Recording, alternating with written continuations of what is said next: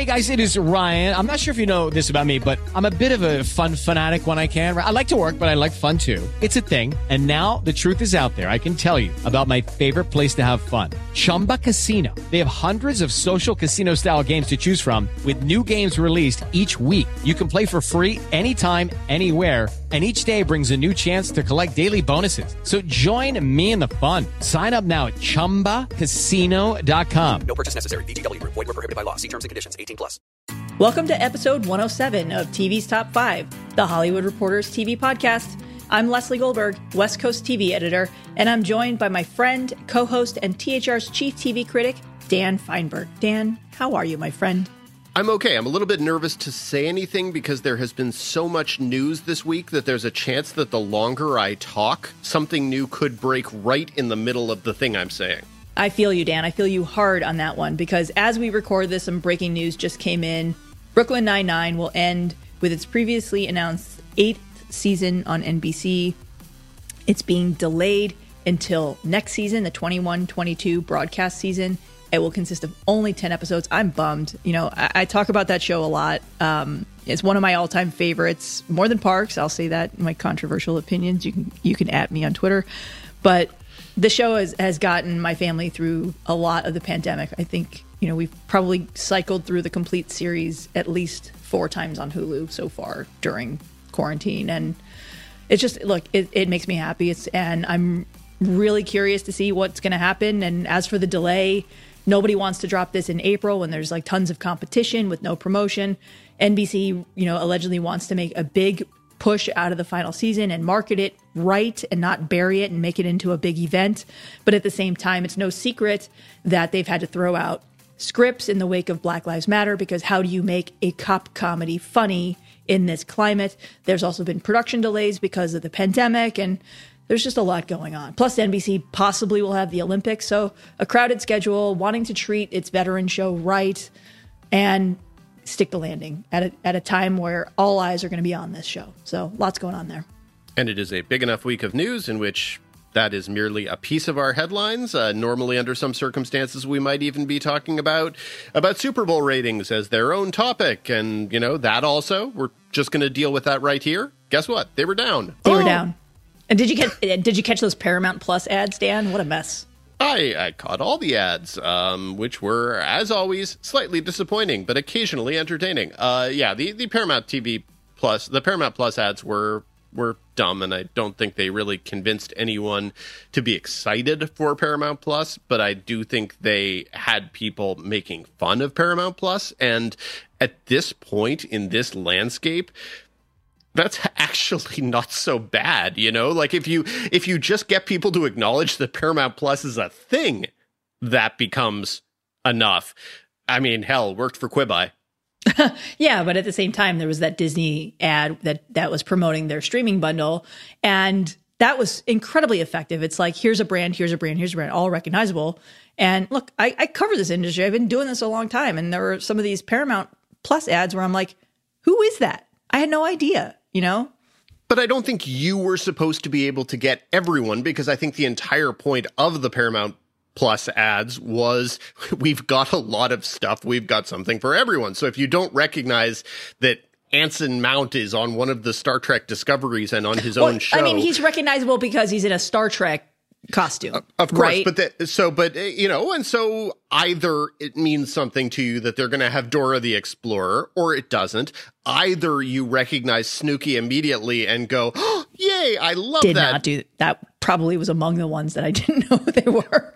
Uh, but but I think that was sort of what their goal was, as opposed to the Disney Plus thing, where they really do have a a number of, at this point, established Disney Plus brands that are universal. You can stick Baby Yoda there. But they and, even and, captioned Star Wars, right? Star Wars, Marvel, Nat Geographic, right?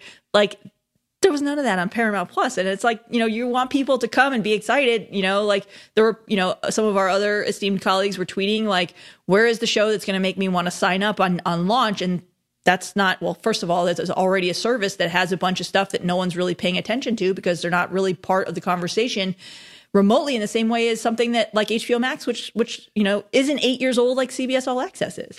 But it's the but it's still to me it's what they're doing is they're selling the library and the brand. And if you compare it to how HBO Max when it launched was unable to do that or have original programming that got people in the door. I think they're saying, look, we we aren't we don't have a marquee show that is going to premiere as part of Paramount Plus in March. They just They- don't. Right, but the difference here is HBO Max was, you know, they were supposed to have the Friends reunion at launch. That was delayed by COVID. They were supposed to have a ton of other content that was all delayed by COVID.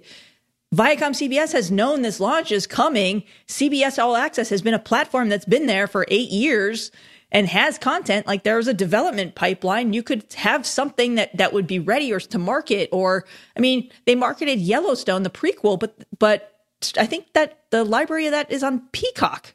You know, it's you know, there's where are the South Park characters? You know, like there's so much other stuff going on that you know. I, I feel like this is headlines plus now, but you get the idea. It, to Yes, me, it wasn't terribly effective. We we just made a topic out of something that was really just our opening banter. So uh, maybe we should really probably get to uh, two headlines because there's still a lot of news and a great long interview in store. Oh my God. This really does feel like a peak TV week again. It was so busy. So, leading off, speaking of Super Bowl, Paramount Plus had a blink and you missed it promo for a Yellowstone prequel series, the project titled Y 1883, which rolls right off the tongue. It's part of a new nine figure deal from creator Taylor Sheridan that he signed with Viacom CBS. Yeah, it, it, that is that is a bad title because you know why the last man, etc. It's just a bad title. Anyway, um, think, think of SEOs, network execs. In casting uh, news, Pedro Pascal and Bella Ramsey will star in HBO's highly anticipated uh, The Last of Us, based on the hit video game series of the same name. Uh, Pedro Pascal's casting was announced at almost the exact same minute as a less happy thing that happened to a co star on The Mandalorian that we're going to talk about in our first topics. That was a little tease. Uh, HBO's Game of Thrones prequel House of the Dragon has added a bunch of actors, including Steve Toussaint, Rhys Ifans, Eve Best, and uh, Sonoya Mizuno. So there you go. Uh, Claire Danes has replaced Keira Knightley in the Apple drama Essex Serpent. Christina Milian has replaced the late Naya Rivera in the Step Up series at Starz. Chiwetel Ejiofor will star in The Man Who Fell to Earth at Paramount Plus from producers Alex Kurtzman and Jenny Lumet, and this is about to be another tease. We'll have much more from Jenny Lumet in this week's showrunner spotlight segment. It is a great and fascinating interview, and she does not hold back. Elsewhere, a week after renewing nearly its entire slate, the CW has handed out a straight to series order for an update of the 4400 and picked up pilots for a live action Powerpuff Girls drama from Greg Berlanti and Diablo Cody, as well as Ava DuVernay's DC entry Naomi, and a new dramedy from Jane the Virgin creator Jennie Snyder Urman. In new series pickups, To All the Boys star Lana Condor will top line Netflix's comedy Boo Bitch from On My Block co-creator Laura Iungerich. Can you just say boo bitch again, man? Boo Bitch. I like bitch. I'm here the- for that title, Dan. It's the com- it's the comma that makes it, as It really opposed to yeah, boo bitch. It's boo bitch. Bitch. Okay. Anyway, Renee Zellweger will star in NBC's limited series The Thing About Pam, based on one of Dateline's most popular true crime stories. Over at Peacock, the streamer is reuniting the cast of The Best Man with its original creative team for a new limited series titled the Best Man Final Chapters, which sounds really ominous, but it will continue the uh, adventures from the first two features in the franchise. And on the renewal front, HBO Max has picked up Search Party for a fifth season.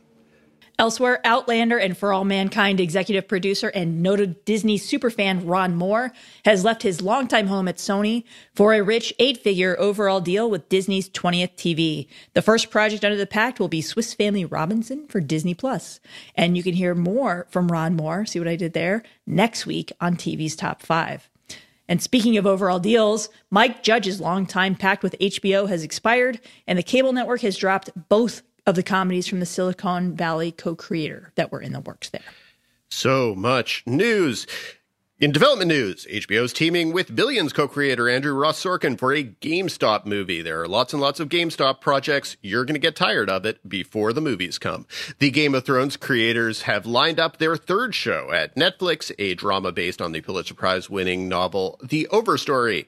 Lee Daniels is adapting Sam Greenlee's spy thriller, The Spook Who Sat by the Door, as an FX drama.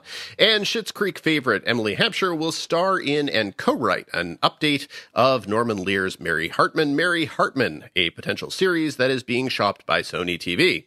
And wrapping up in another piece of headlines that could have truly been its own topic, the battle over packaging fees between the Writers Guild and the agencies has come to an end after a nearly two year standoff.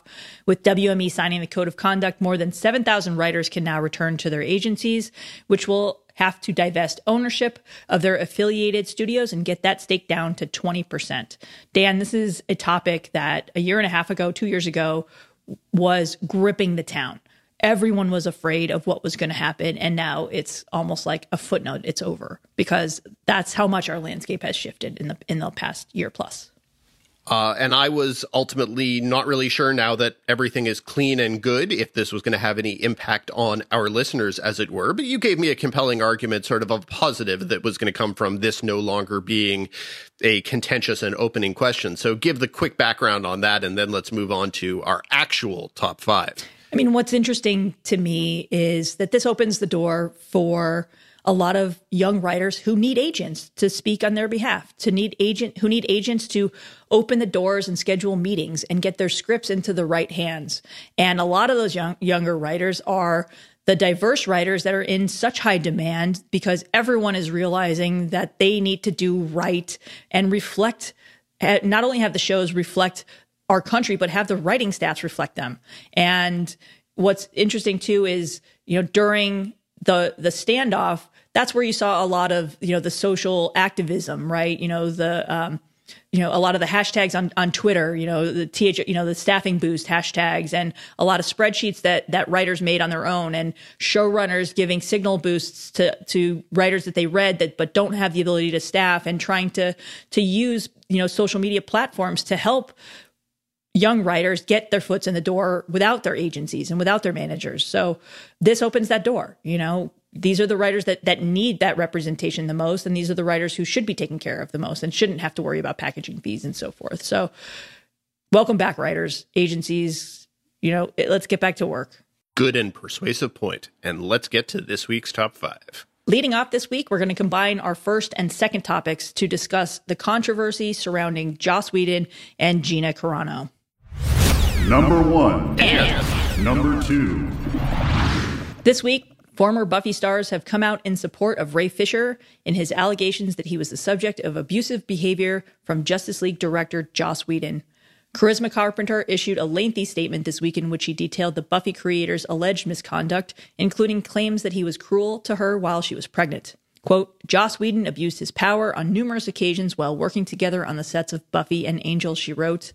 Joss was the vampire. Meanwhile, Buffy star Sarah Michelle Gellar backed Carpenter, saying that she was proud to be associated with the character, but didn't want to be forever associated with the name Joss Whedon, and noted that she stands with all of the survivors of abuse. Co stars Michelle Trachtenberg and, and Amber Benson also spoke out in support of Carpenter, with the former also alleging she dealt with inappropriate behavior from Whedon when she was a teenager on Buffy. Carano, meanwhile, was fired from her co starring role, or guest starring role, on Star Wars offshoot The Mandalorian after social media posts basically saying that being a Republican today was like being Jewish during the Holocaust. This was the second time that the outspoken conservative and former MMA star found herself in hot water. In November, she mocked mask wearing and falsely suggested that voter fraud occurred during the 2020 presidential election. After being fired by Lucasfilm, Carano was immediately dropped by her agency. Joining us this week to discuss both controversies in a single topic is Hollywood Reporter's senior Heat Vision editor, Aaron Couch. Welcome back to the podcast, Aaron. Thanks for having me. So l- let's start with Joss. Has he responded to the comments from his former Buffy stars yet? No, you know, he he has not commented on any of this stuff. Uh, the only time he ever responded um, since Ray Fisher started calling him out was Ray gave kind of a very explosive interview to Forbes a few months ago. Uh, some very, and, and, that is the only time he's responded, which was through a, an attorney to kind of knock back some of the claims in that. But um, yeah, he does. He, he has not responded yet, and um, he I don't know if he will. So so what happens next? Has he been dropped by his agency? I mean, Gina was dropped so fast.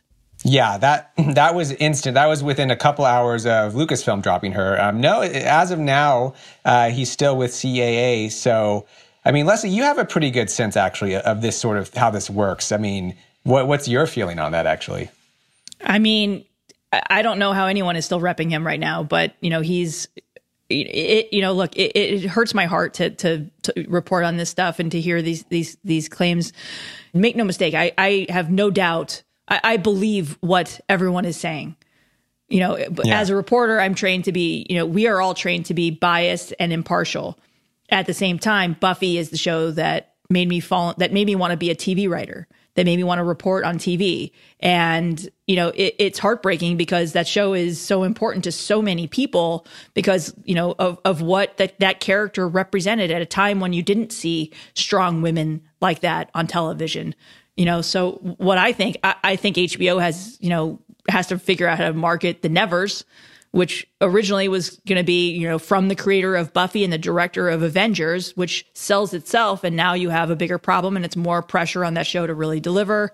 And it's a mess. But in terms of what, you know, the bigger question is, is Joss hireable right now?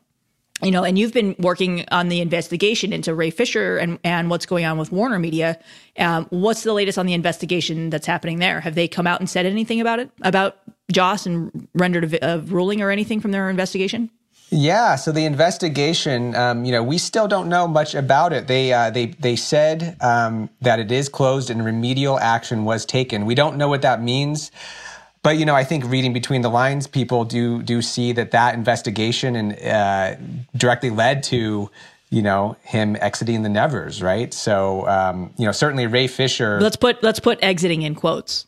Exiting, yes. Yeah. Ray Fisher certainly did a victory lap after that. After uh, uh, Joss left, you know, and, and he claimed it was because of the investigation. So, so yeah, Warner Media is is not going to release any more details. I mean, we'll see if through reporting other things come out, though.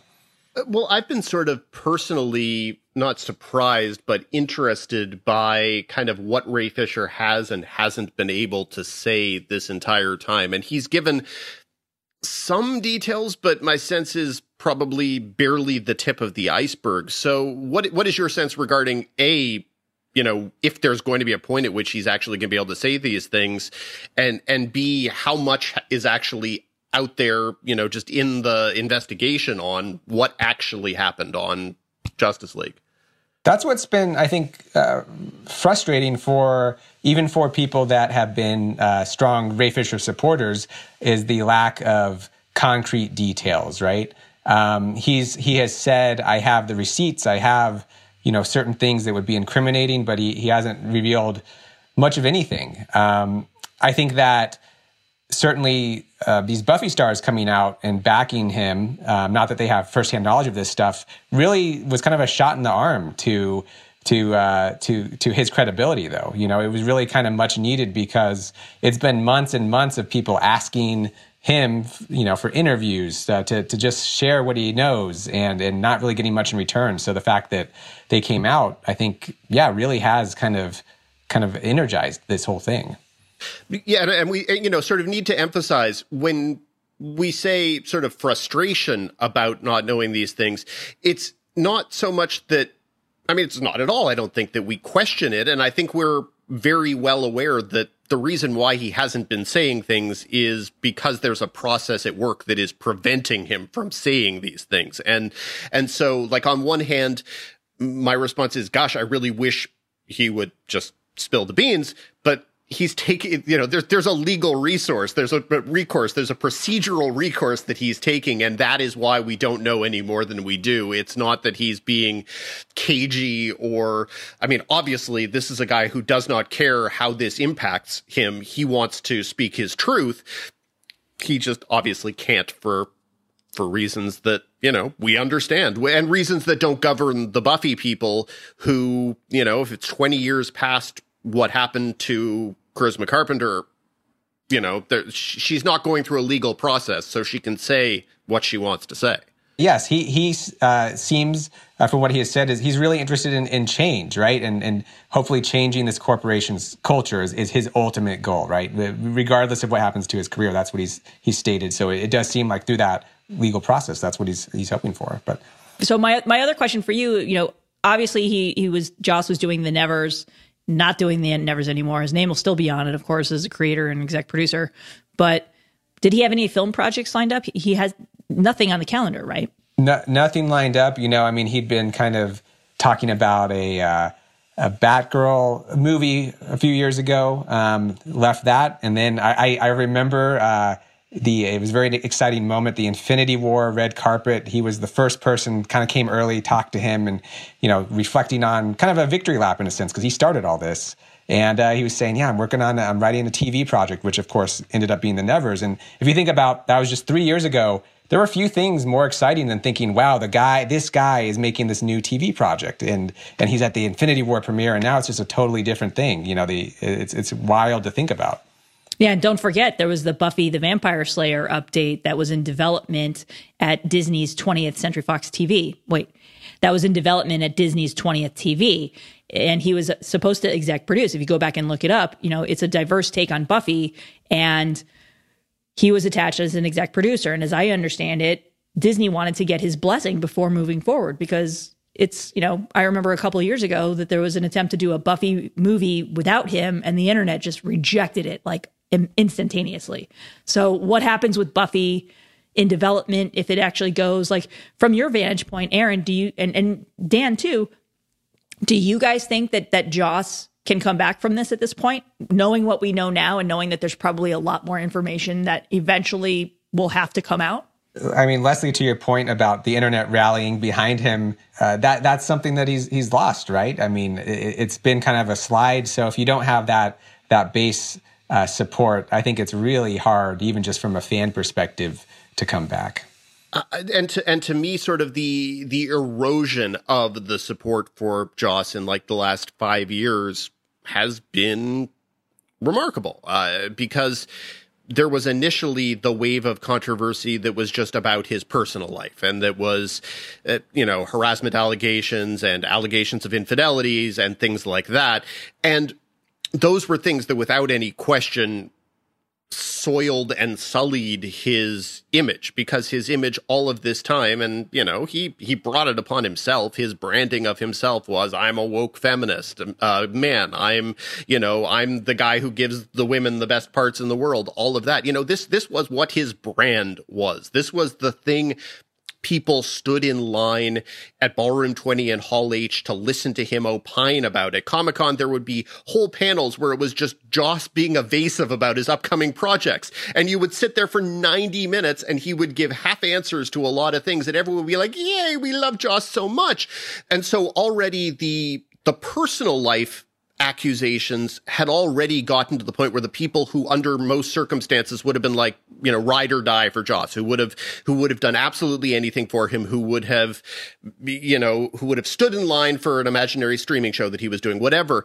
Those people already had their enthusiasm well and truly dampened but I still think there was affection and uh, you know just just this this kills it. I mean, there's there's nothing, there's no other way to to put it. I you know, I assume probably if you go around Twitter, there are people supporting him or who are saying you got to hear both sides or saying why did Charisma not make these complaints 20 years ago? Screw the people well, who say that. Different landscape. It's an exactly. It's a, it's a different landscape. Ridiculous. Also, you you just you you don't get to tell people when victims yes. are going to talk about things. That it's just not your it's just not your right or your responsibility. People will talk when they talk. Um, okay, I have a question for you, Dan. yeah. Does listen, and I say this as a like I said, a noted Buffy superfan. Does all of this taint how you view Buffy? Of course. I, you know, does it does it entirely permanently destroy the record of a show that people loved and that people built their identities around? No, it doesn't. But does it does it taint it? Yes, of course it does. Does could, it could you rewatch episodes the same way today that you could have, you know, the same the same way. Of course not. And and if you look at every single one of his shows, honestly, every single one. If you look at if you look at Buffy and you look particularly in the ye- later years with the stuff with Willow and uh, Tara and all of that, and all of the things that people over the years said, I'm a little uncomfortable with this, comma, but it's Joss, ergo it must be through the, the the prism of this man who we worshipped and and you know you look at you look at Dollhouse, which is a a thematically ambitious, fairly screwed up show in a number of different ways. And I think, you know, he admitted at the beginning that he didn't really know what the show was. So maybe if you look at those early episodes, those are perhaps the most pure evocation of Joss because those were before he had the guards up, before he had the story. But I don't think you could go back and look at a show like Dollhouse right now and, and process it as anything other than the work of the person we're currently being concerned about, you know, the, cause the entire show is about, the entire show is about people using these dolls for horrible, nefarious purposes and sort of people losing their agency and being manipulated by the system. Well, at one point it seemed like it was a commentary on that, but maybe Joss was the system. Maybe Joss was the one using people towards nefarious ends. And, you know, whether or not that's even true, there's no way to watch it now without thinking, hmm, maybe it kind of reads like that. And it didn't read that way at the time. And just so much of his work, you look at the stuff that Charisma Carpenter was talking about, all she did was fill in details and gaps of things that we already kind of knew. What she did was she gave explanations for things that had always bothered people. And so there's a lot of that. Basically, we just have more knowledge of things that were happening in the nooks and crannies that suddenly make what's actually happening in the foreground look very different. And I don't think there's any way that you will ever be able to look at these shows in the same way. But I still think you can watch them. I'm not going to say don't watch them. Just accept and acknowledge it's not going to play the same way, or you're going to be have to be in denial to make it play the same way. And if you can do that, great. I tend not to be able to, but you know, I just some sometimes sometimes I watch Chinatown, and Chinatown's a great movie, and I still know who Roman Polanski is, and so yeah, it's it's tough. Yeah. All right. Well, let let's move on now. So, Aaron, you uh, uh, have been covering the the Gina Carano implosion. What's the impact here on her with Mandalorian? I mean, she was going to get a spinoff, right? Like this, she really just shot herself in the foot. Yeah, it's pretty amazing because you know a source told me yesterday after this news broke that you know there was a big Disney Investors Day where they announced a lot of stuff and you know, they had the the posters ready. Gina Carano, I, I, we think it was Rangers of the New Republic, which is people were th- saying, yes, that seems like the natural spinoff for her. And after she started, you know, she'd already done some problematic stuff, some stuff that was considered transphobic. But in November, she started tweeting about, you know, election fraud, you know, conspiracy theories and mass conspiracy theories. And so Disney said, "Oh, okay, gosh, we got to we got to change this. We can't announce her show for Investor Day." And apparently, ever since then, they have been looking for a way to get rid of her. And yesterday was just so over the pale that they decided this is the time. Like this is this is what's happening. So so she's she's gone from Star Wars. It, it was you know a huge opportunity to headline one of these shows. I mean, The Mandalorian is is gigantic, um, and you know UTA dropped her, and so you know I, I imagine that she still has a quite a fan base, though. You know, uh, she has definitely has a, a very niche uh, but vocal um, kind of um, Donald Trump esque fan base. So, you know, she can probably go on and do, you know, the Steven Seagal type, still make some decent money, do these kind of movies that nobody sees, but maybe, you know, is sold overseas and things like that. Do you have any sense of what her actual status was on the show. Like I've sort of seen this read and commented on in different ways, whether she was fired or whether this was simply Disney saying she's not going to come back to a guest starring role in which she wasn't really under contract anyway. So. Yeah, I think it's kind of semantics, right? Because the the Lucasfilm statement was, yeah, she doesn't work for us, and not only that, she won't again, and we think what she said was disgusting, you know. So they they really did kind of uh, it was it, it's really been interesting to see Lucasfilm um, their evolution because you know John Boyega and Kelly Marie Tran were subject to racist bullying, and Lucasfilm didn't really say anything. But over the past you know month, they've started to give these statements, you know, pushing back on this stuff, and this was kind of the next the next step of that. Uh, but in terms of her status on the show, I mean, she was, of course, widely expected to be coming back for more and maybe her own spinoff. Maybe she didn't have a deal, you know, um, yet, but that it, it, to, in my mind, it's still a firing, you know. But I guess technically, you could say, "Oh, we're just not bringing you back." It was extremely definitive. yeah, but it's it's sort of it's sort of where cutting ties is the difference between fired or not fired. You know, cutting ties is still Oh, cutting, ties, is PR speak. sure, of course. Well, that's I mean, come on. but again, Left for a producing deal. I'm if putting she- that in air but, quotes. but if she didn't have a contract, she didn't have a contract. They're simply saying we're not allowing anyone to write her into any more scripts. And I, I mean, who cares? so so let's look at moving forward. So how do you have any sense of what the Mandalorian will do now? I mean, they have they have so many great characters and great actors. I think they just just move on, right? I mean, we have we they're they're they set up so many good ones in this you know last season, Katee Sackhoff and others. So yeah, they're fine. And I mean, the uh, the Boba Fett show comes out first. They're figuring out what to do with Mandalorian season three, and they can go from there. yeah that that to me is is where the key thing to note here is that she's totally and completely irrelevant to the successful success of the Mandalorian. That that that character was irrelevant to the narrative of the show. If you invested in her because you love her, I don't know what to say. That's fine. The show does not lose anything from her absence, and and that's sort of where kind of you you see the comparisons to maybe Roseanne, who was also fired from uh, from her show by Disney, but Roseanne's name was on the darn show. There was a reasonable supposition that could be made at that point that hasn't proven to be true because the Connors has been very successful, um, particularly critically without her. But there was still the supposition that you could make that the show could not function without her because she was the show. Nobody with any sense whatsoever feels that Gina Carano was the Mandalorian. It's this is not like Baby Yoda had problematic tweets and they had to fire him. I mean, seriously, if, if they had had to sever ties with Baby Yoda, then you could make the legitimate case okay, this is going to be a serious problem now for this show.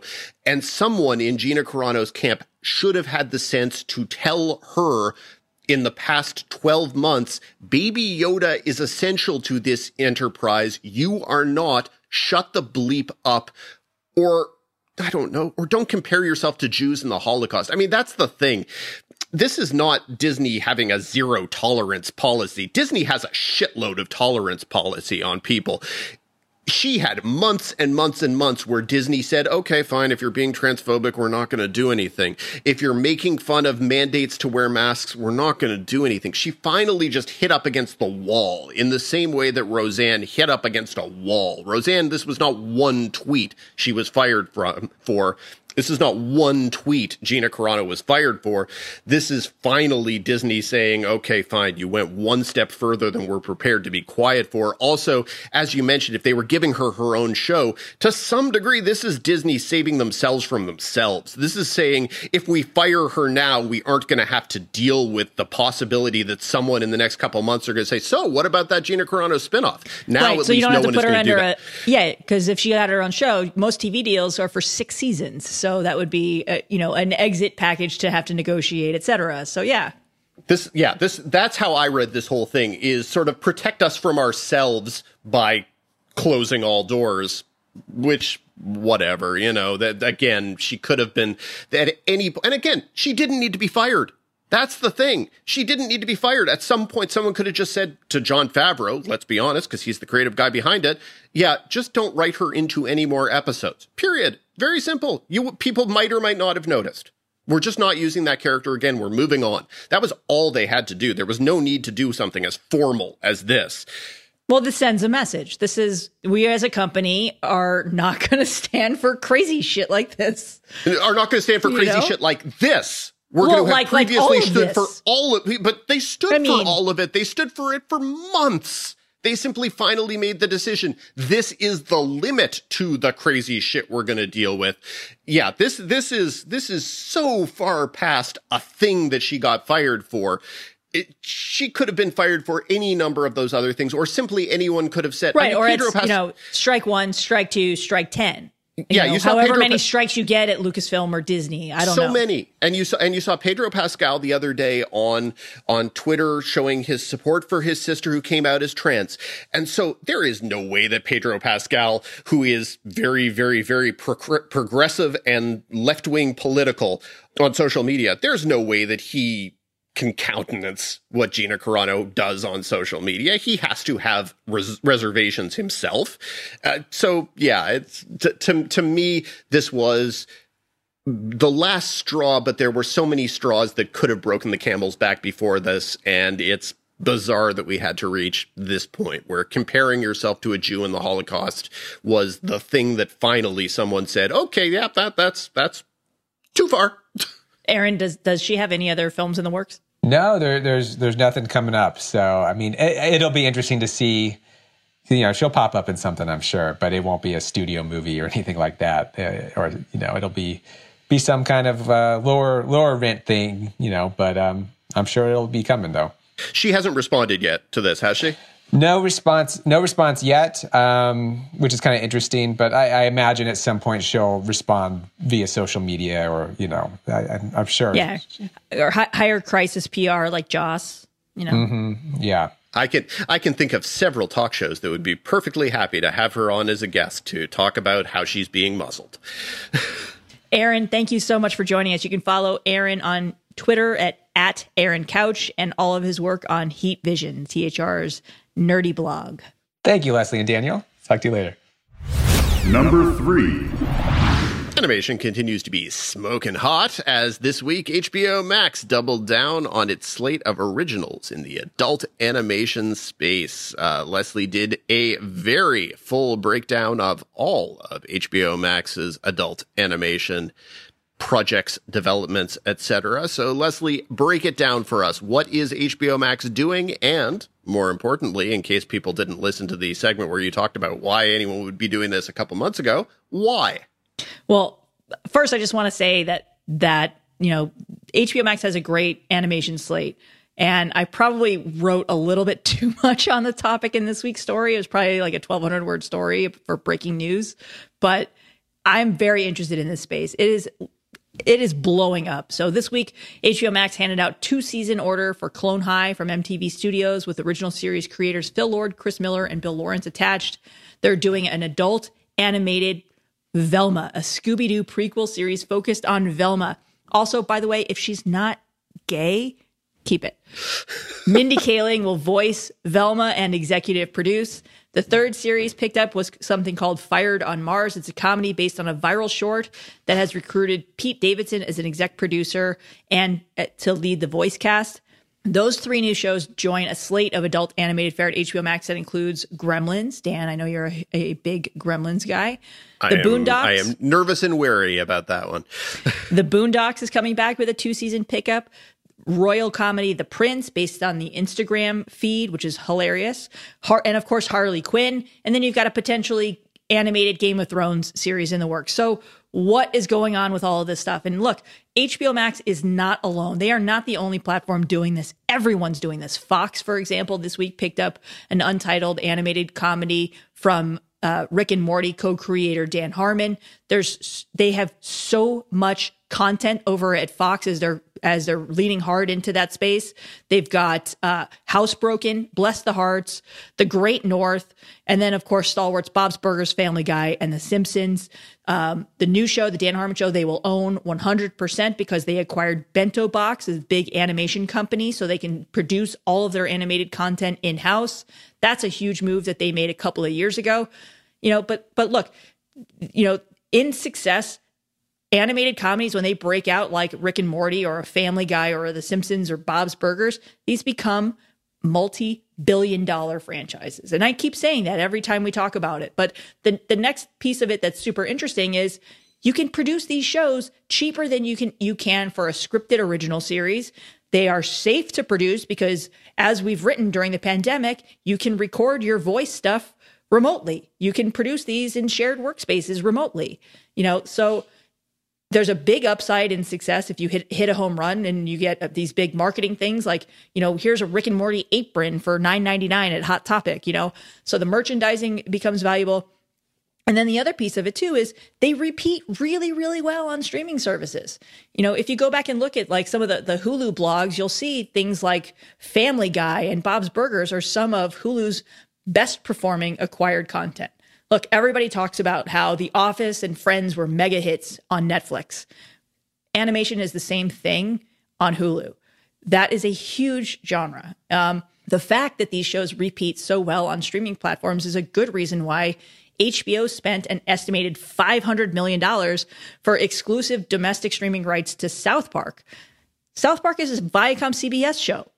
They've got 23 seasons and counting of a library that was available to them shortly after launch. That is a franchise that Viacom CBS owns that HBO bought to set, to build up its platform. So they're getting people in the door with South Park. Then they're going to develop all these other shows in the same genre with the hope that the South Park audience finds them. And then, first of all, they can get these shows up and on the air before South Park eventually goes back over to whatever Paramount Plus is going to be. So it's a fascinating genre to, to, to, be following right now. And there is so much growth in, in this space.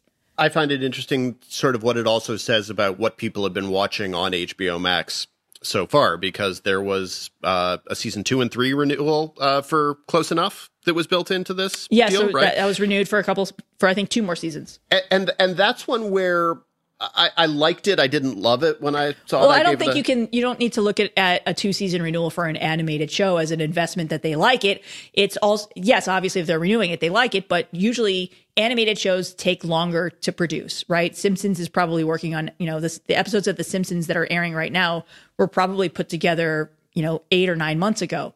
So anytime that you do you know a multi season pickup like that, it's because you want to keep you know give the writers time, the animators time, and, and allow allow all of that stuff to come together. Of course, and and this is this is just me thinking sort of in lieu of ratings because as we may have mentioned, uh, these streaming services don't provide ratings. Wait, they don't? I'm just sorry. try, just trying to figure out what people actually are watching on these services, and so I, I will I will believe because they did you know they they were reasonably happy with Close Enough in that release, so I think that sort of indicates some people are watching it. I don't think there was any question that people were watching Harley Quinn. I think that uh you, you know sort of That- out oh, in yeah. the world out in the world and out in the ether you could sense that that was the kind of thing that they would want to have as a as a template available you know here's something that clearly works I mean, It imagine if they do spin-offs and they build that out the way that that you know Marvel has built out on on DC, and if they build an animated universe out of Harley Quinn. Oh, I would I would watch that and you and you go Everyone and you look you look at uh, Harley Quinn and they've used so many of the established DC characters within it in the first two seasons. But I don't think there's any question that if you were to do two or three more spin-offs within that universe, basically just with the tone of that universe, that people would be curious about the question of whether or not um, the Harley Quinn tone works for everything in DC, whether it works for two or three other things in DC, or whether it is Harley Quinn and that character specific is something else. But yeah, there's uh, there, nothing wrong with it. And having so many of these shows on in, just in the background is just so useful. You know, there's a reason why I keep watching as many of the Fox animated shows for as long as I have. Like I still watch Family Guy. I don't know why I still watch Family Guy, but just because sometimes you need something on in the background for 22 minutes and it works better than a lot of stuff. But That's Friends and Brooklyn Nine Nine for me. but even that that's repeats. Like I would never I would never watch an episode of Family Guy a second time ever, but I do still watch each week's new episode. you may be the only person who will never watch those a second time. Oh, the, the, the show's fans unquestionably do. Well, uh, there are more people who, will, I think there are more people who won't watch episodes a first time. Uh, but the fact that I do still watch every episode of Family Guy, even though I almost never laugh at it, in contrast to Bob's Burgers, where I watch every episode and love it. But, you know, these are, that's how it goes. And while we are on the subject of HBO Max, I do want to note for our international listeners, HBO Max will launch in the summer in Latin America.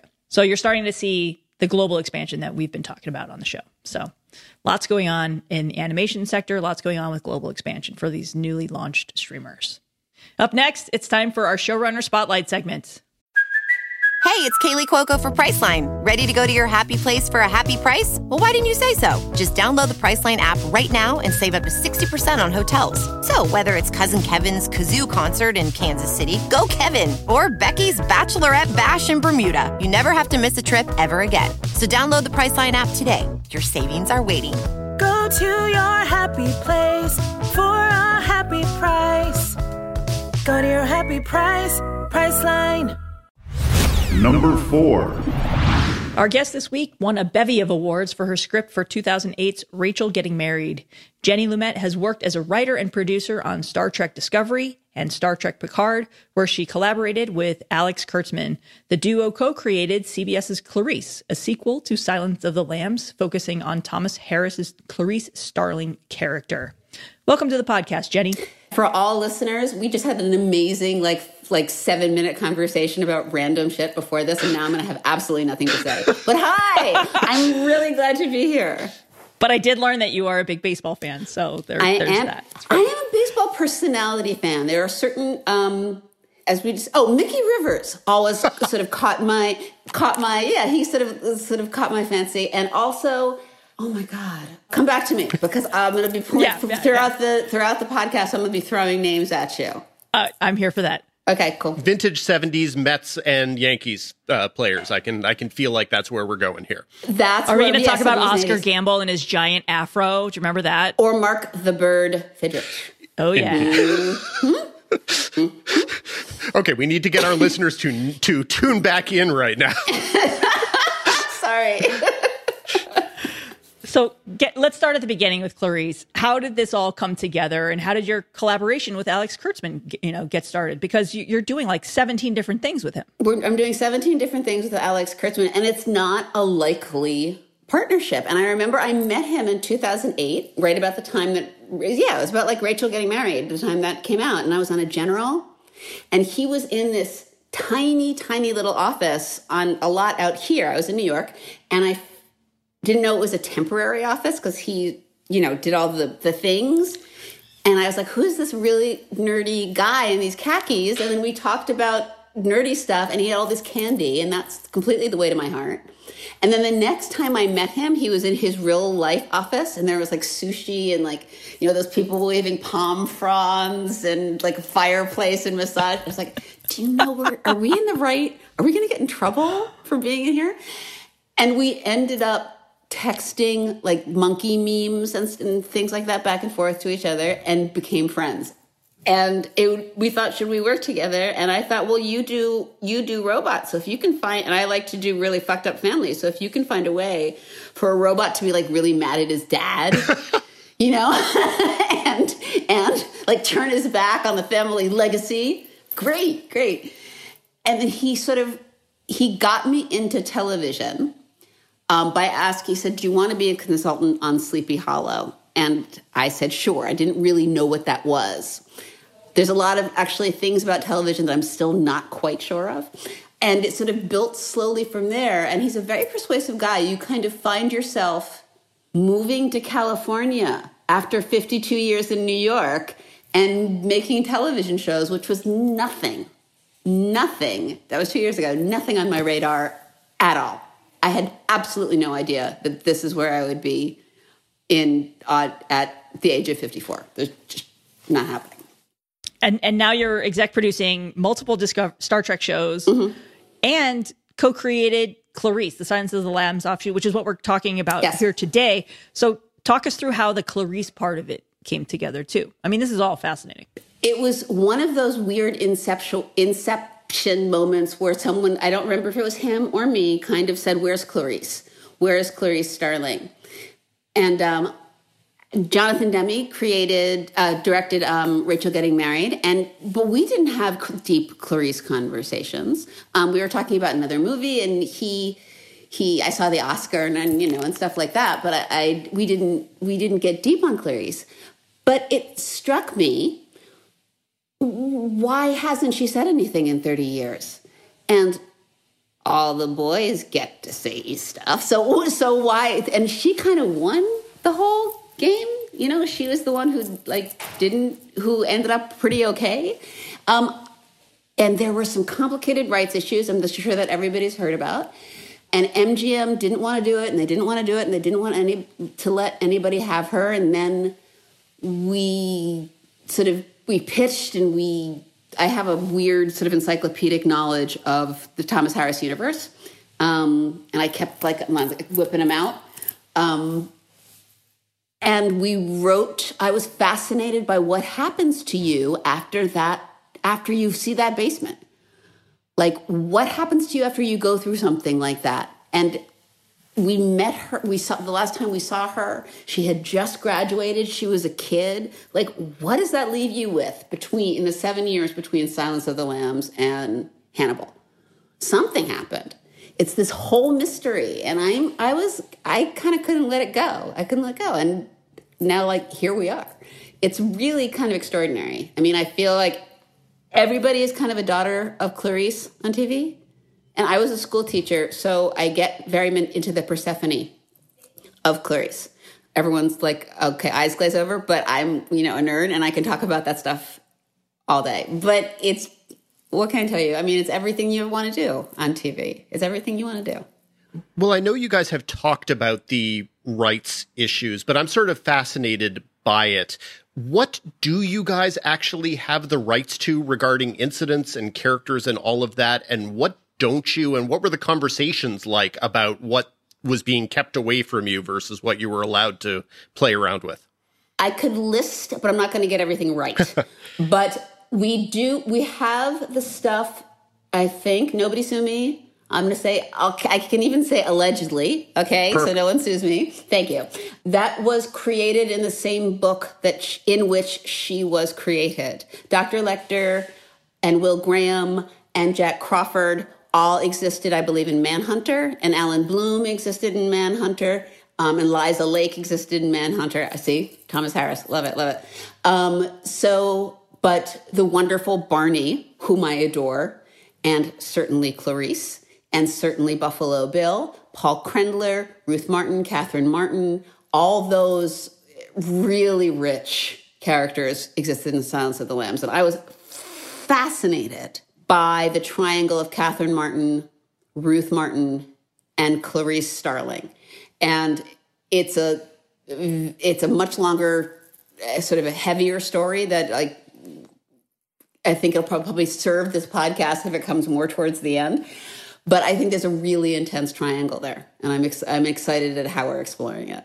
Well, when it comes to the character of Hannibal Lecter in the pilot, and this will air after the, mm-hmm. this will go up after the pilot has already aired. Mm-hmm. Uh, you know, there's there's the oblique mention of him without saying his name. Yeah. And you've talked about how you wanted to give Clarice her voice, and I totally understand that. Given your druthers, though, would you have wanted Hannibal to have some tie in this universe, or is he a distraction in your mind that you're perfectly happy not to have as a shiny object? Here's the thing both of those things are true with there but there's huge caveats that come with that with that character. He's been played extraordinarily by three actors who are no i mean these are not slouches. These are big fucking guys you know? And there have been three directors who have just i mean so what else what are you going to do? And his that character is so rich and he's so juicy and he's such a wonderful commentator on who we are. All that said, really smart people have been there. And I genuinely don't know what I could bring that was new. I mean, new is what's interesting to me. Um, Clarice has been an absolute mystery for 30 years. That's intriguing to me. And the questions that I had about Clarice were very odd. They were like, why do I get the feeling she never went home for the holidays at when she was at um, the FBI Academy? I feel like she had every single solitary meal in the cafeteria, even Thanksgiving. I feel like she had a duffel bag that she carried with her her whole life that belonged to her dad. And it went from her house in Kanawha County to her uncle's house on the sheep ranch to the Lutheran orphanage to FBI Academy. What does she take with her? Like she has to have her whole life in a bag. What does she carry with her? Or these small little, little, little gems. And none of that stuff was in Silence of the Lambs. And so I reached out to Thomas Harris. And when I say reached out, I mean I email stalked him, like us, like a, you know, and he was incredibly gracious. And he answered some of the questions that I had. And I framed it and, and sort of put it on my wall. But it seems there what's not what ha- what he didn't write about Clarice were all the questions that I had. Now, in order to sort of put Hannibal behind you, in the writer's room or at the beginning when you and Alex sat down, did you determine where he is for all of this? Like in your mind, have you locked him up in a corner of the world where you know he's doing his thing and and whatever and you just don't need to worry about it anymore? Well, he did say that Clarice, you know, the world is more interesting with you in it. So my assumption is that he's eating his way through the Caymans or whatever it is that he's doing and having a perfectly fine time. Here's the thing. I, I heard that. Um, he takes up a lot of space. God bless him. And he's been done so beautifully. And her life is not defined by one guy. His life may have been defined by her in a way. And now I'm earning the rage of the Twitter sphere. Not on Twitter. Ha! Um, uh, by saying that sometimes I ask myself, what, where would he be if Clarice hadn't gone into the basement? He might still be in the basement, sort of all sad and 30 years older and toothless. Oops, sorry, uh, people who are mad at me already. But she made as big an impact on his life, I, I would venture, as he certainly did on hers. But again, it's not the only part of her life. And Bill, she killed Bill. She shot Bill. And she had a front row seat to Bill's actions in a way that she had with really nobody else in that book. And I find it rather extraordinary. And I find it extraordinary that a woman who was so young was able to carry that. And you know, having worked with Jonathan before on Rachel getting married, mm-hmm. um, do you feel like you have like a certain simpatico with his vision that you're able to tap into here with Clarice? Jonathan is a very singular voice. We knew a lot of things going in. We knew that we had to do very much our own thing. We had a lot of there's a lot of specters in this property as well. There should be. You know, the the, the universe is extraordinary. Jodie Foster is extraordinary. Jonathan Demme is extraordinary. When I was working with Jonathan, and I and I can and I consider him he's really an extraordinary person and one of the kindest people you'd ever meet. And he always said, when you don't know what the fuck to do, go towards the truth. So that's what we do. In terms of the way he shot that movie, that's all him. And, you know, anything else would be a pale imitation. Uh, but we went towards the truth. So in terms of what we I got from him or what we got from him, 100%. 100% was there any consideration as you were depicting the, the events from Silence of the Lambs of doing it in an entirely different style from the movie? Because you're obviously paying uh, homage to specific mm-hmm. visuals from that movie, and that's yes. you know that's a nod that you chose to make rather than you know doing something wildly divergent. Yes, I think that had we decided to you know shoot straight down the barrel in that wonderful way that Demme did, um, we would have. It, it's a pale imitation because it's the the inception was not original. The it, and so if the inception's not original, then it becomes something else. That was extraordinary because it was what he imagined. I think we are paying as much attention to palette as I like to think the wonderfully talented Christy Zay and Jonathan did. The male gaze, G A Z E, and certainly the white gaze are baked into all our scripts. Um, and that was a big part of the movie. But it's this woman, it's this young woman who is, it's so funny, as a fictional character and as as i mean we're talking about you know jonathan and thomas harris and the actors that surrounded her and then clarice in the book she's always surrounded by men so let's let's bust her out let's let her let's let her talk um, it's really it's really exciting so, you know, at, at, the same time, this is obviously the show is set in the in the 90s and mm-hmm. you cast a relative unknown. So, can you t- talk a little bit about about finding the lead here? Like, did you want to keep this casting as an unknown and let someone make the mark because you look at her performance and even in the trailers that what you see is very feels very similar to to like watching a young Jodie Foster. It does, doesn't it? Rebecca mm-hmm. Reeds, she's extraordinary. She was the last woman to come in and it's always like that and you're tearing your hair out and going oh my god and rebecca came in and she was this light she was just this light and she had this light around her and with her um, she's australian and we had no idea if she was going to be able to nail the accent and she, she came in with it um, I think that she has a certain, she has the steeliness and the sort of scrappiness of Jodie Foster. But again, we wanted Rebecca to be her own, to bring her own thing, and she did. She, she brings a vulnerability. All of it, it wasn't like we were looking for a thing. When the thing presented itself, we thought, okay, that's right. Well, what were you what were you seeing before her? What were people trying to do that wasn't right for your vision of Clarice? Straight up imitations of Jodie Foster, uh, which I understand. I mean, that performance is so ingrained. You know, it's so ingrained because it's extraordinary. A generally sort of Appalachian kind of tomboy, and I take issue with that word. I take issue with that whole thing, and that and that felt fucked up and wrong, a general rangy kind of ness. And I was like, Clarice is not a gunslinger. Uh, she's not a tomboy. She is herself. And when some, and so Rebecca came in as this fully formed woman. And we were like, this is right. This is 100% right. And she was, yeah. So I, I just want to go back really quickly. Uh, you know, with such complicated rights to this, you know, I, am fascinated by this era that we're living in in the TV world right now of, of franchisation, right? You know, we just, you know, obviously this week we just heard like Yellowstone is becoming a franchise, right? It's getting a prequel series.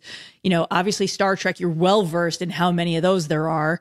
And that's obviously a, a key centerpiece to what will be Paramount Plus, which is rebranding in, in March. Mm-hmm. But as a member of the Viacom CBS family with Clarice over on CBS proper, have you thought about what expanding this world would look like and can you do that given the, the property's complicated rights issues oh i have absolutely no um, no, I'm hugely confident that that I have seven years of story to tell about Clarice Starling because she was missing for seven years. This is like you know people talk about let's go find Amelia Earhart. Okay, I'd love to go find Clarice Starling.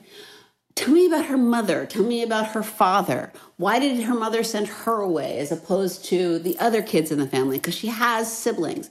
How did those siblings survive after Clarice was gone? What was the significance of the black and white crow that landed on her mother's cart um, when her mom was forced to be a hotel maid? How do you really feel about your dad, who you who you idolize, getting himself essentially held up by a by some small time very petty criminals, and then your whole life changes. Those questions, and how do you, it's 1993, there's no HR, there's none of the language, right, that we have. And she's sort of in the middle of the world's biggest frat house where everybody has a gun. How, and she's young, she's attractive, she's female, and she's famous and she just came off this huge victory, like everybody's going to hate her guts. So, what do you do with that? And you are particularly wired to speak monster. Like, that's dope. That's intriguing. So, there's no shortage of, of Clarice. Well, it, it strikes me that if you do the math, going back to the movie, you and Clarice are roughly the same age. Um, do you probably yeah? Do, do you sort of see that personal tie to the world that she was in in you know in the early '90s? Do, are are you able to look back on that with clear eyes through this show? I'm certainly able to look back on the '90s with clear eyes in this show. I have a separate connection. Clarice, the life of Clarice Starling in my life could not be more different. But I do, I did find this really eh, and again, this is the story that I was like, oh, I don't know, okay, maybe wait to the end, whatever. But this very intriguing connection to Clarice that is not readily apparent, but it's really the first thing that sort of smacked me in the head. And I will tell you guys about it, but you might be like, oh, but why did she tell us? But I'm happy to. I'm happy to if you want to hear. Yeah. Yeah. Okay. So this is two, now it's 2017, and uh, everyone, and it was a big Me Too moment. Um, and I wrote a letter, right? And I wrote a letter, and I wrote a letter about the to the Hollywood Reporter, published by the Hollywood Reporter. Mm-hmm. And uh, because I wrote that letter, I met a woman. She reached out to me, and she reached out to me via email through a friend of a friend, and I resisted and I resisted. And this is a woman who is in a the same circumstance, and I resisted and I resisted, and then finally I said, "Okay, we can meet," and we met, and there was an extraordinary connection, but we don't spend time together we don't talk that much over the phone. We text occasionally, and I say, I'm in the world. I, are you in the world? And she says, Yeah, I'm in the world. So there, I was fascinated with the, I, and I became fascinated by here I am. Here's this woman. She and I had, were in almost the same place at almost the same time with the exact same destiny mapped out for us. It's a very particular sisterhood. It is very singular. And here we are. Now, Clarice and Catherine are the only two human beings alive who know what Bill's voice sounds like, who know what the Precious's claws sound like on the floors of the stone well, who knows what it's, who, know what it smells like in there, who knows what the who know what the echoey how it echoes. That's a really deep and intimate connection and completely singular. And then you put Ruth Martin into it Ruth is the third part of a really wild triangle. What do you, how do you what do you do with that when your daughter comes out of that? Something that you can never understand, but you kind of have to understand. So that I really wanted to explore that. I thought that was cool as hell. And I thought it was a cool thing to do with any energy that I was carrying around from the experience. And a cool way to give voice to a really interesting sisterhood. And well, I'm not going to say sisterhood because that would exclude someone who is not of my gender. But it's it's a really interesting little club, and there's probably there's more people in it than there should be in the world. But but it makes you reach out. It's been pretty amazing just writing this with this part living in it. When you when you talk to executives and it's as clear as it is talking to you right now that sort of the, what dra- what drove you or attracted you to this involves sort of how people process trauma and how they process it in different ways and how they and how they avoid being seen as a victim in their own narrative. When when you're giving that kind of pitch to a network executive, do do their eyes glaze and do they say get back to the serial killers? Or or do you actually see someone responding in the right way and you can tell okay, they get it too? Here's the thing, this is what blew me away MGM and CBS were like, this is the greatest thing ever. And I, we said, okay. And these come like you want to run out of the river before somebody changes their mind. But th- it, they were down with the exploration. And I think it's because it's completely different. It's completely, it's, it's, for whatever reason, it doesn't exist on TV. And no one thinks of her, of Clarice, as someone who's experienced a singular thing um, and then is going about her her life. Uh, they were really sort of turned on by it, and I was thrilled because it's what I wanted to write about. Yeah, and it did get a straight a straight to series order, which CBS doesn't do every single day. It's more of a streaming thing. But did you guys have any trepidation about doing this on a broadcast network versus doing it for, say, a cable or, or even a streamer? Oh, yeah. Obviously, I mean, Paramount Plus, a big deal but when we uh, when we first came up with it, we assumed we assumed that it would be a streaming show, and uh, David Nevins very wisely said it will have more impact on network.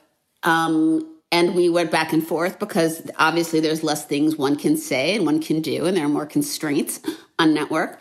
But then I thought, well, fuck it. I think it's really much more interesting to see what we can get away with and to see what we can do within all those rules and regulations because that's what Clarice is doing. And they been CBS has been extraordinary. I'm like, I love these guys. And and it's uh yeah, it's been it made sense. Clarice Clarice is you know, that's a wonderful scene in um uh, Altered States when William Hurt is like, like this and like this. She's she's going side to side against nothing but rules and regulations and preconceived notions and and and they're all trying to alter her and uh, it, the analogy works for me and it works for me creatively well, where have you actually hit against walls with standards? Like, have there been times you've wanted to swear? Have there been times where you had to tone down a piece of violence or a piece of, uh, like autopsy photo or something? Not that CBS has had problems with graphic violence on like criminal minds and stuff. So on criminal minds stuff. Yeah, no, I like to swear a lot, and so constantly, it's really, really bad. I use like, like fuck is like a comma to me. So there's, there's, I um only that way. If you think about that world, I'm much more interested in the psychological horror than the jump scare. Um, the monsters within and the operatic tableau of horror exists on television in beautiful ways already. I mean, if you just look at True Detective, you're just like, oh my, you know, season one, you think, oh, good Lord, this is so unbelievably violent and beautiful at the same time. Um, we're not in a position to do that, nor are we those filmmakers. So, but what we are invested in is psychological horror. Um, what goes on in your own heart and your own mind. That's for us the scary stuff. So they they were kind of like, "Do you want to put some more gore in?" And we're like, eh, "I don't know, maybe I don't know, I don't know." But we want to get weird. so, you know, when we did have Alex on the podcast uh, a couple of months back, he did mention about Clarice that he didn't want this to be a case of the week procedural. Mm, correct. You know, and you look at the second episode, and Dan can speak to this more more than I can, but it does f- feel very much like a procedural standalone 2nd mm-hmm. episode. So, was that something that came from the network, or was that part of how you guys wanted to approach it? If you, it's funny because we were Alex and I were talking about this that we were like, should we have given our uh, the the critics like one and three, or switch the order between one, two, and three? And it was also wild, you guys, because we were two days out no, we were at the table read when of this show of and before we started shooting anything when we got shut down for COVID. This is way back in last March. We were, you know, 24 hours out and then everything shut down. And there's not a frame of this show that hasn't been shot during COVID. It's ama- the crew is amazing. The crew is amazing, and we have a really safe set. Um, and I remember we had to completely rethink episode two because they were all of a sudden there were uh, uh, like you can't have any. Uh, we don't want anything in the city, nothing in a crowded street. So you had all the. I was like, great, we're in a house. We're in a house. The story goes deep into Clarice's weirdness for the entire season. Two does feel like a swerve, and yet going back to Appalachia is a trigger for her that pays out through the rest of the season. So it's kind of like how much because we we pay it off. Does that mean that it's still that it's sort of that it feels more streamer in its vibe? Does that make sense what I'm saying? We let, we wanted everybody to have room to breathe. We wanted Clarice to have room. We wanted each episode to have room. We wanted to write things in two that would pay off in 11. And CBS has been amazing about it. Um, I don't know. I think that's a sophisticated way of, of network te- of going about network television. And we trust people bring are bringing what they're bringing, and we trust people to to go with it. Um, and it's been working. I mean, I'm really happy with our room, and these scripts are extraordinary. Well, now there's also obviously the big serialized case that she's involved in. I'm curious as to what the strategies were in crafting what the season arc would be, because obviously you want a case that ties into both Clarice's specialty and her particular pathology, but also you want it to be able to stand alone as its own thing that you're not just, oh, look, it's another serial killer who puts women in wells. So how did you build that out? Yes, well, we exactly that. We didn't want like everybody would assume that it would be Clarice against a serial killer immediately, and then how do you do a serial killer? Sh- and if you wanted to do a serial killer show, how would you do it in a not regular way? So we thought of maybe the idea that serial killers are amongst us every day, and I think that 2020 has shown us that that I mean, there's, you know, danger is everywhere and it's not where you think. And people have been behaving with impunity for a long fucking time. Um, so it, it, there is no shortage of things, of areas to, to say these guys are the bad guys. These guys are up to some serious fucking shenanigans and they're up to no good. And I'm cursing too much. I'm sorry. Um, so it was about that. It was about how to make it personal for her, yet different from anything that we would have ex- been that you would expect. And I'm I'm so in love with our writers room. I mean, like I think that we succeeded. I think that we succeeded. I have a couple little psychology type questions. Yes. Um, Five. When- chocolate. when when you're dealing with White album. White album. Okay, go ahead. when you're dealing with a with a Thomas Harris character like Will Graham, he's got this magic that allows him to see the world in a magical way. It's all it's almost like he's a superhero. Clarice does not have that. She she has something very different that makes her good at her job. How do you quantify what it is that allows her to be as good as she is versus a magic man like Will Graham? Clarice exposes any untruth in the room because she is so dense with her own particular being. This is this woman. She does not pretend that she's something. She is so unbelievably self-aware.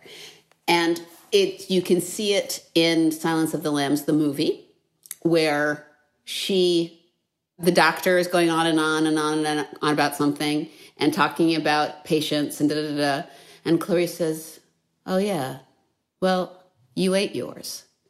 And his face falls and you see that this woman is disarming because she refuses to be anything other than herself. Some of her struggle is her desire for approval for institutional approval. She's an orphan so i can understand why she would have that and almost need and need that. But uh, i'm not going to say that she's a knight in shining armor because i think that's diminishing her and i'm the persephone thing i'll go on about it like at another time. So nobody immediately turns this off. She is entirely herself and there is no bullshit within her. And one's ego her ego is grounded in a need to save the lamb as opposed to your, her ego being grounded in a need to see herself as a certain way. Those are very different things. Um, so you can't really call her out for bullshit. And I think that her Chilton was full of shit. And um, if Will Graham, if I recall, went completely bananas and did not, it didn't go well for him, right? And and Barney liked Clarice, and the gunnery sergeant on at Quantico liked Clarice, and Crawford understood that Clarice was a unique tool because she simply is. And it's something in there. I'm no rocket scientist, but it's something in there. And this is something that I only started thinking of earlier when you were talking about Catherine and Clarice. But since we have you on the line, I feel like I want to ask. The, Ask anything you want. the way Catherine is defined here is that she's kind of trying to cast off aspects of her trauma, including basically herself, her physic, her physicality, her weight. Why does she still have Precious? That's a really good question. That's a really good question. And it's my favorite like shrinky question because don't we always as humans completely embrace the thing that we say we don't want to embrace and at the same time run screaming from the thing that we really need? Yes, we do. Precious is probably a million different things to Catherine. Precious saved Catherine's life, right? Precious was the only warm living being that existed in that well with Catherine. Um, do you, th- and this is a serious question. If you're Catherine, do you think that you would be okay with Precious living with another family?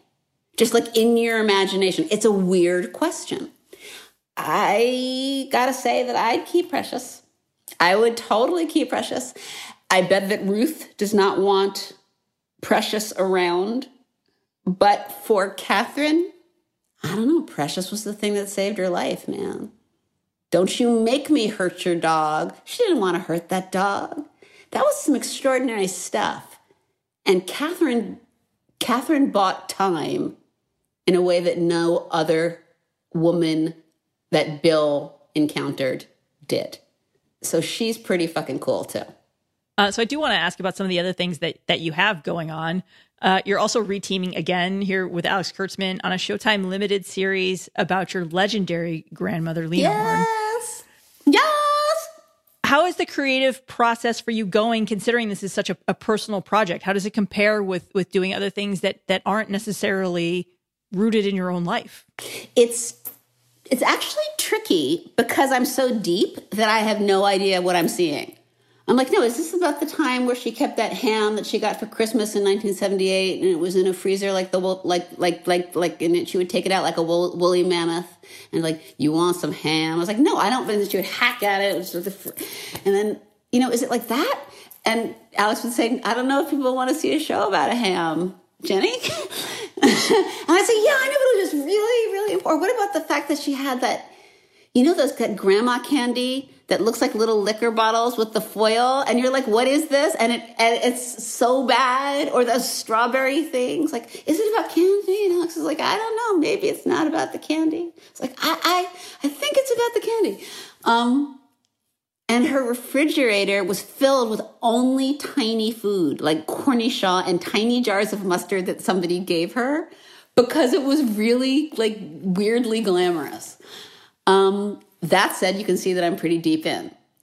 So to have another person there, uh, and my mother wrote some extraordinary books about the subject, and to have another person there to see the whole forest as opposed to the trees is uh, helpful, to say the least. Because I'll talk about, you know, why does this woman have curtains from the Ritz hotel in Paris from 1954 that where and why is and but letting her dog Nellie pee on them. And then why is she where is this woman wearing those, those, those tennis socks with the little pom poms and a pair of Roger Vivier red satin mules that he made for her with sweatpants and this sort of Donna Karan top with this apron that says KC Masterpiece as she's cooking shit. And it's like real diva stuff. Um, she was pretty extraordinary. None of this is probably going to end up in the podcast because you're like, what is she talking about? But it's pretty extraordinary in the detail.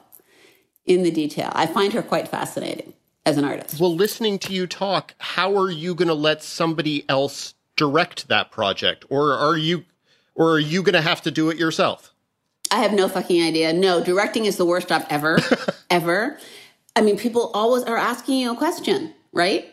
When do you get to be left alone? So no, so I'll just be the really annoying person next to the director poking her. You know, saying, excuse me, no, that's not. No, no, no, no, excuse me. I'll, I'll be horrible. I'll be horrible. It's all right. Whatever. I can live with me. and and and how do you de- and how do you decide with all of this what's personal and off limits to a script like this versus what you want to share with the world? I don't know what's off limits. My grandmother, part of the story is people insisting that this woman be something for them. And I think all of us can understand what that is. You have to be this. She also had to freaking represent an entire community every time she brushed her teeth. I'm sure that a lot of people can understand what that feels like. If, and I think about this and I haven't landed yet, what is my responsibility in this endeavor? Who does it serve if I am protective because I love, I am in love with her because she is an extraordinary person? Is her is she served by me being protective? Is she served? And of course, there's some stuff that it's nobody's fucking business, of course. But isn't it more interesting if we see the cost of what that life, as if we see the cost of a life like that? That's more interesting to me than the nobility of the week biopic, you know, than the I I am noble and I endured and I I endured.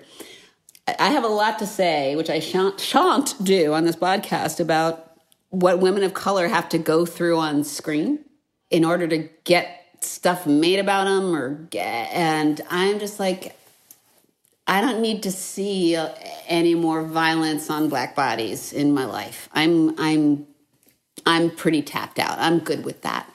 How about an exploration of a woman as an artist? That's cool. So, and you can't do that without looking at a whole person. You know, that said, you know, my mother's going to say what she's going to say, and she's going to say whatever, and okay, all right, I can live with me. Did you always grow up thinking that being a director was the worst job in the world? I mean, it, it's it seems as if you might have potentially seen some of the positives of being a director as you were growing up. Yes, um, but dad all dad left the house at seven a.m. and we had dinner together at six thirty every night, every single night. So, um, but I always, I, I always understood that people just asked him questions constantly, and it just seemed like, oh God. I mean, I get to write stuff and then I get to take a nap. You know, that's that's exciting. That's my favorite. That's like my favorite part. I love that so much. yeah, and I do want to ask, you know, obviously with the big uh, platform rebranding in March at, at Paramount Plus and CBS All Access, with all of the, the things that you have with Star Trek going on there, how is that franchise going to be positioned as part of the rebranding of the service? Like, are, how much more content are you going to be developing in that world? I mean, you you know, you're looking at Disney and they've got ten Star Wars TV shows coming, and then ten more Marvel shows coming. Like, is that how big you see the Trek franchise being as part of Paramount Plus? I am fully not qualified to answer that question. And so I'll just say I'm an Aquarius and I like Thai food. And that's what I gotta say. I, I just, I'm just straight up not qualified to answer that question. That's very much an Alex question. Um, and because he was Trek man before I became a Trek person. I still kind of get in arguments with him about who's nerdier and that I was never a nerd and I was cool because my fir- I went and saw the Clash when I was 12 years old at Bonds in 1981. And he's like, no, you're a nerd. And I'm like, no, I have pictures of me with the Clash when I was 12. And he's like, no, you're still a nerd. So I don't know. Daniel, did you see the Clash at Bonds in 1981? no, you're younger than me. I I certainly did not. Are you a Clash fan? I like the Clash, but they were Yeah. But by the time I was already old enough, they were they were done. They were they were over. They were past. Oh dear. Okay, it's a great not- band. I think my my claim to fame maybe uh, Duran Duran is my first concert. That's cool. Duran, though. Duran Duran and Erasure, followed by Whitney Houston on her first album. That's really cool. Yeah. That's really cool. Dan? Uh, my first concert is much more embarrassing. It is the girl group Expose, who had the hit song "What You Don't Know Might Hurt You." They had a whole concert? They had. Excuse me. They also had the point of no return. Anyway, I have no explanation. I know that song. I know that Okay. song. I know Point of no return. So that's anyway, two songs. that is if we if we are talking about our first concerts. I mean, I went to concerts with my parents, but my first concert uh, with a friend, not with parents, was Expose when I was thirteen, and there's nothing there's nothing to be proud of in that. well, no. First of all, if they had two songs, does that mean that you were home by curfew? there might have been some really good uh, opening acts who were every bit as uh, as hit filled. So, okay. Wait, no, I'm not done with Dan. What did you see with your parents? oh, we went to. I mean, my parents are sort of, you know, they went to Berkeley in the in the early '70s, so we would always be going to, I don't know, to Beach Boys concerts or to Labor Day concerts with Pete Seeger and other various leftist icons, that kind of thing. Oh, and yet here you are, and here you are with us. No, I had to do that too. I had to do some of that le- that the like kid lefty stuff too. Yeah, it was it was scarring. I, I I'm gonna bring it full circle. I, my parents were not really big into concerts when I was growing up. Instead, they were very big into movies, which is part of the reason where I get that love from. But uh, my mom remains to this day a huge Star Trek fan. So I remember going to see all the Star Trek movies when I was a kid with her. So The I can't Im- imagine my mother. I have one of those mom. My mom is so dainty, which is not a word that anybody has ever used to describe me ever. And but she's she's like a she's like a cardigan and pearls kind of mom, and she went to Radcliffe in 1957, and um, she's like Oh, the one with the ship? I'm like, Yes, mom. The one with the ship in space? Yes, mom. The one with, yes, with the, yes, ooh.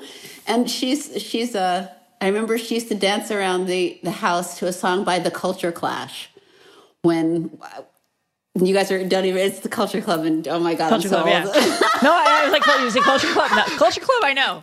culture club it's like the culture clash I love this and the sting I was like yes mom go yeah yeah oh my god the Pete Seeger Labor Day concerts, we would go. Labor Day yes yes Yeah. the Pete Seeger Pete Seeger, Psycon, you know, all of those, all of those great protest anthem singers. So definitely that is that is in my DNA. Um, going to another quickly to another of the mi- million projects you have going. It was announced today that uh, Chiwetel Ejiofor is going to be starring in Man Who Fell to Earth. Why was that a project that you gravitated towards, and how is that going to be different from the Nicolas Roeg movie? gravitated towards it because anything that had David Bowie in any avenue of it in the garage, I, I, I, I mean, he is, he is, he is, he is him. And um, Alex said, "Do we want to do this?" And I said, "Yes," thinking absolutely nothing, having no. Um, Chiwetel Ejiofor is an extraordinary, extraordinary actor, and we've been writing we've been writing this for three years. Um, the movie, for me, the most extraordinary thing about that movie was that performance by that man. Um, and we knew, yeah, I'm busy, right? Just a few projects. Damn, I know. Uh, we knew that if we tried to chase Bowie in any way, we were done because there is no one like that man. Um, so that so we went in a completely different direction with our alien. I was intrigued by the idea of an alien with virility, an alien with uh, the Bowie character was quite passive. You couldn't really have based a series on th- almost observing him, which is what that movie did, and this really amazing. And observing how we impacted him. I don't think you could base a series on that. So we needed someone who would. We needed our alien to be propulsive and forward moving. And that's what the show is. It's really the cast is I I'm not allowed to tell you the other stuff about the cast, but it's as out there and wonderful as Chiwetel. It's also kind of a dream. I don't know what's going on this year, you guys, for real, because I'm in love with Clarice Starling. I'm in love with Chiwetel Ejiofor. I'm in love with my grandma, and I'm in love with Star Trek. And I'm not sure what I did in my past life to reap the creative benefits of this year because I get to write for these characters and for that woman, my grandma. And that's like, that is a joy that I never thought that I would get to experience. And I'm an old broad. I'm an old black lady, man. They don't let people like me do this shit. And and here I am doing it. And I may sound like a like a total nerd, but I don't know. I mean, show business is cool. it's really cool.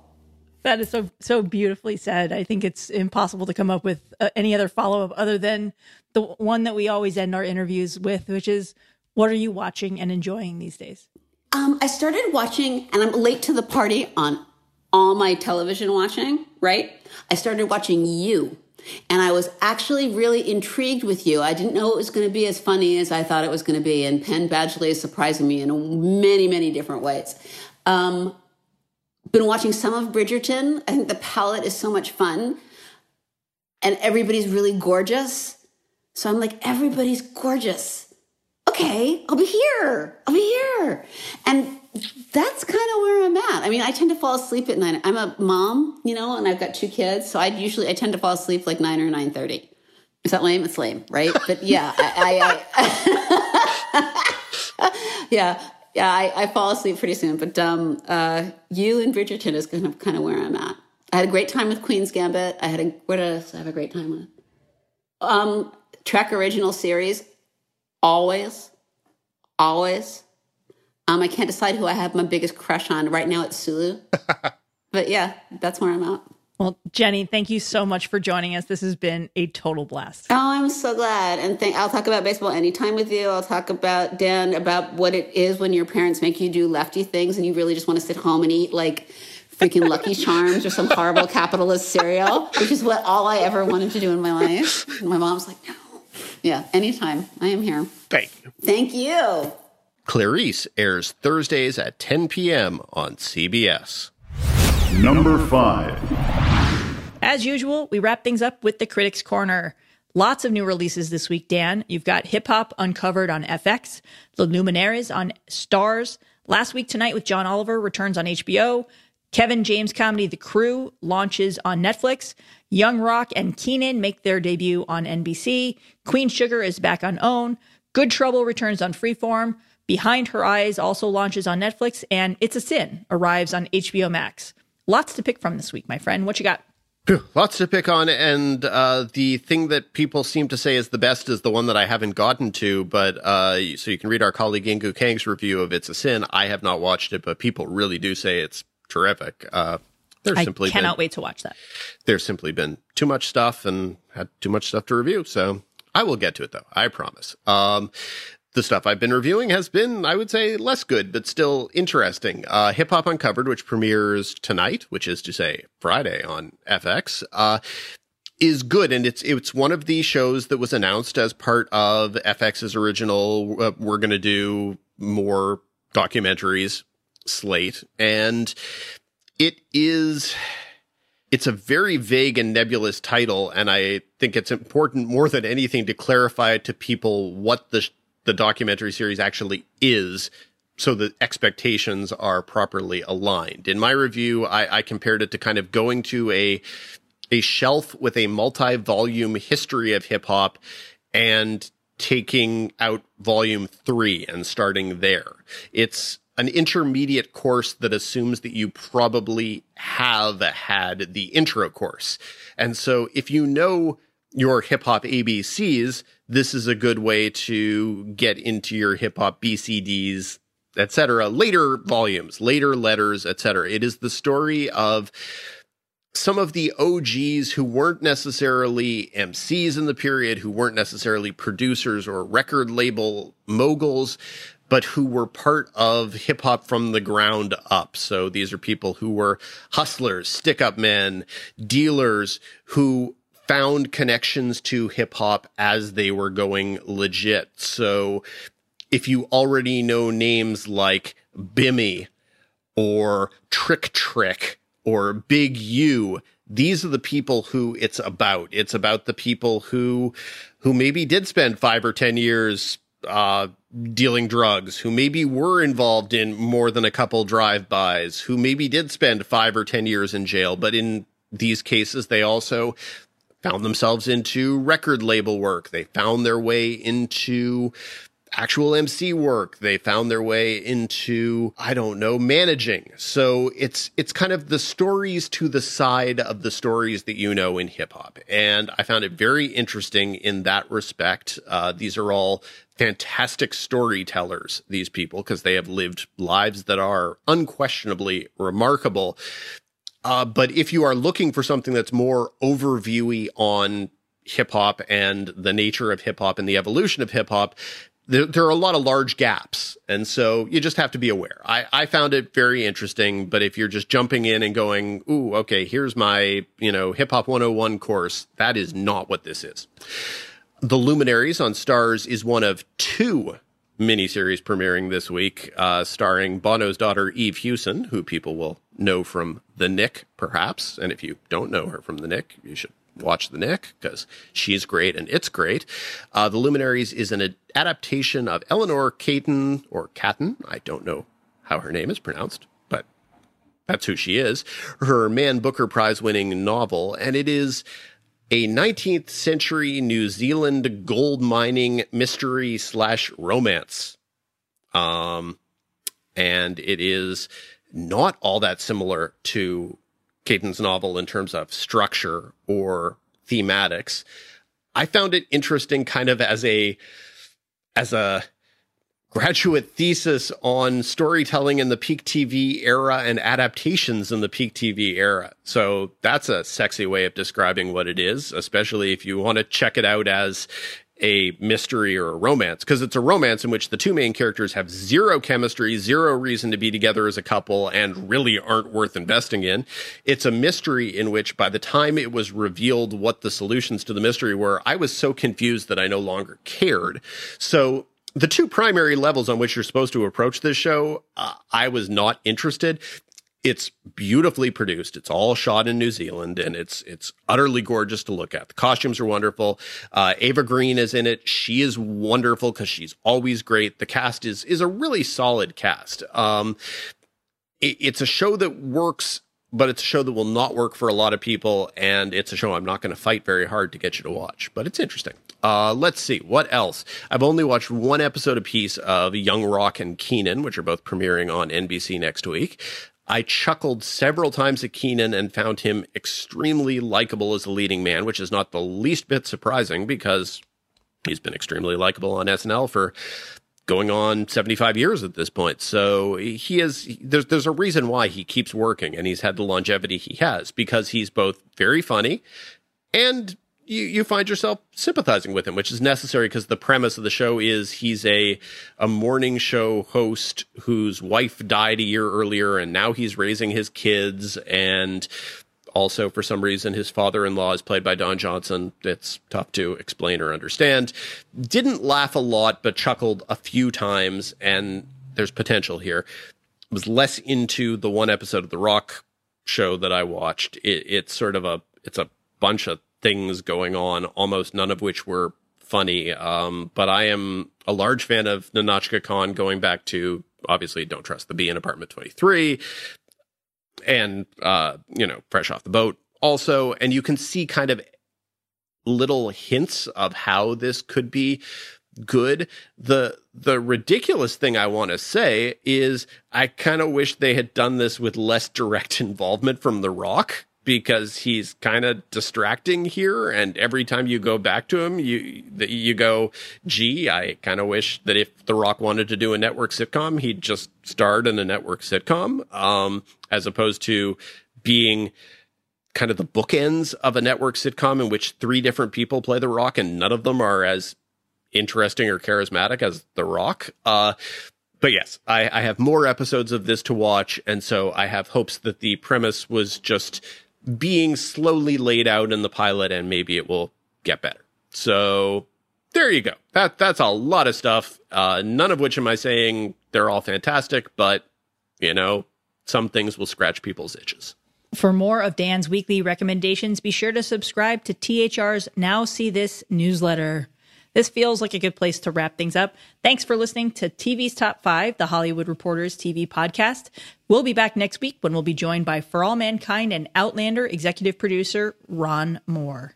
Be sure to subscribe on all of your various podcasting platforms. If you like us, rate us. If you really like us, write a little reviewy thing. It really does help move us up the search lists on all of those aforementioned podcasting platforms. We're always on Twitter and we're always happy to hear your feedback, questions, comments, concerns, criticisms, etc. Uh, but if you have actual serious questions for future mailbag segments, email us at tv's top 5 at thr.com. That's TV's top 5, the number 5 at thr.com. Until next week, Lesley. Until next week, Dan.